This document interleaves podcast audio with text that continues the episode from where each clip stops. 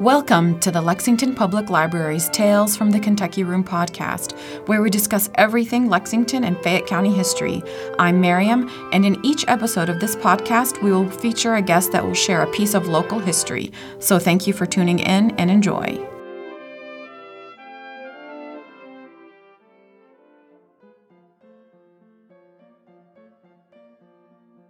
Hi, everyone. Thank you for joining us for the podcast.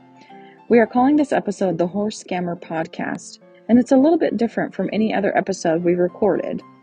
Our producer, Aaron West, was researching for a completely different topic through our microfilm of newspaper archives, and she ran across a series of ads that were taken out by two individuals trading insults about a horse purchase. These ads appeared in the Observer and Reporter on January 14th through the 28th in the year of 1846. The premise of the situation is that one Mr. Dennis Nichols purchased a horse from Mr. Tazewell Marr. However, the horse turned out to be a lame horse, or as the poor horse is referred to, a spavined horse.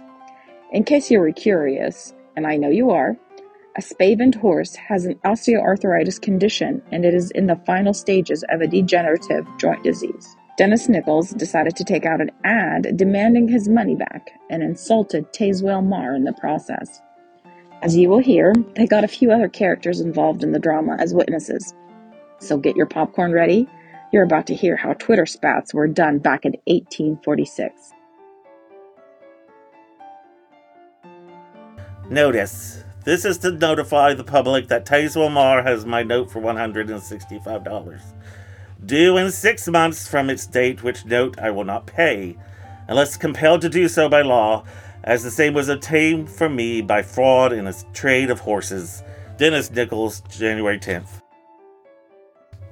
Dennis Nichols, by advertisement in this paper, has notified the public that he will not pay a note which I hold on him, stating that it was obtained from him by fraud in a trade of horses. There is no particular necessity for giving this notice, his credit is such as to render it unlikely that anyone would, under any circumstances, be willing to purchase his note but the charge of fraud is a slanderous lie contrived to cover the attempt to swindle me out of what he owes. The horses I sold him were sound when he received them. One of them was injured in his possession, and instead of bearing the effects of his own negligence, as an honest man should, he now wishes, like a scoundrel as he is, by fraud and lying and slander, to throw the loss on me. Tazewell F. Marr, January 14. A card Mr. Tazewell F. Marr seems to have been thrown into a rage by my notice to the public of a note he held on me, fraudulently obtained, in which, in self defense and injustice to the community, I felt called on to give.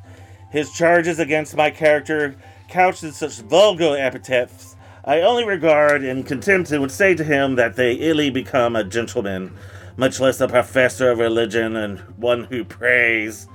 To show that he did not believe what he wrote, he says, His credit is such as to render it unlikely that anyone would, under any circumstances, be willing to purchase his note. And yet he willingly received it for his horses without security. On a former occasion, took my word for money, which he has received, or its equivalent. Before I made any publication, I saw him, and in the presence of witnesses, to avoid anything unpleasant, I offered to leave the matter to disinterested men. But no, this professed gentleman would not even go with me to examine his diseased horse. To satisfy the public in part as to the proofs I have of his knowingly practice of fraud upon me, I have subjoined a few certificates. The results will clearly show who is the swindler, etc. Dennis Nichols, January 24th. I was present at a conversation between Dennis Nichols and Tazewell Marr in relation to horse trade. Nichols desired Marr to go with him to see the horse and to select any good judge. And if the judge said the horse was not spavined, he, Nichols, would take the horses and stand up to the contract. Marr refused. V. Cromwell, January 24th. This is to certify that I was at Mr. Marr's some two or three weeks before Christmas with Mr. Abner Wilson and saw the horse lame and old. Mr. Marr asked him the cause of his lameness, and Mr. Wilson examined him and said he was spavined, and showed him the knot. Abner W. Pritchett, January 24th. I asked Abner Wilson to examine a horse that T. Marr sold to Dennis Nichols. He looked at him and said he thought the horse was spavined. The horse had been a little lame previous to sale. One of the horses was a little larger in one hock than usual, which was produced, I think, from distemper. John Marr, January 24. A card. Mr. Dennis Nichols endeavors by another publication and certificates to support his charge of fraud against me. My previous charge characterizes him as he deserves, and it only remains for me to point out that his certificates are very from sustaining his charge, leaving further contest to the courts of justice. I refused to submit to a referee whether the horse was spavined because I knew that the spavin, if it existed, was caused while the horse was in Nichols' possession. The Mr. Marr mentioned in Pritchett's certificate was not myself, and I had no knowledge of the facts mentioned in that and the other certificate. The charge of Nichols is that I knowingly sold him an unsound horse. The following certificate shows that there was no apparent unsoundness after the time of the sale, even if it existed, which I deny.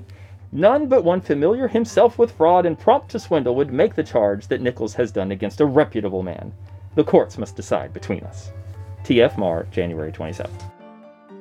This is to certify that I took charge of said Marr's farm shortly after the horse trade took place, and saw the spavined horse out frequently, and never saw the horse lame until about ten days after when Nichols came by to examine the horse a second time. Then he was a little lame. Nichols reported it about that I said the horse had been lame ever since I had been there, which is a fraudulent lie of his own making, for I told him that I had not seen him lame before. John Wheeler, January 27. We hope you had as much fun listening to this podcast as we had recording it. I want to send out a special thank you to my colleagues for helping us record this podcast and lending their voices to these characters. J.P. Johnson played Dennis Nichols. This is to notify the public that Tazewell Marr has my note for $165. Jamie West played Tazewell Marr. And certificates to support his charge of fraud against me.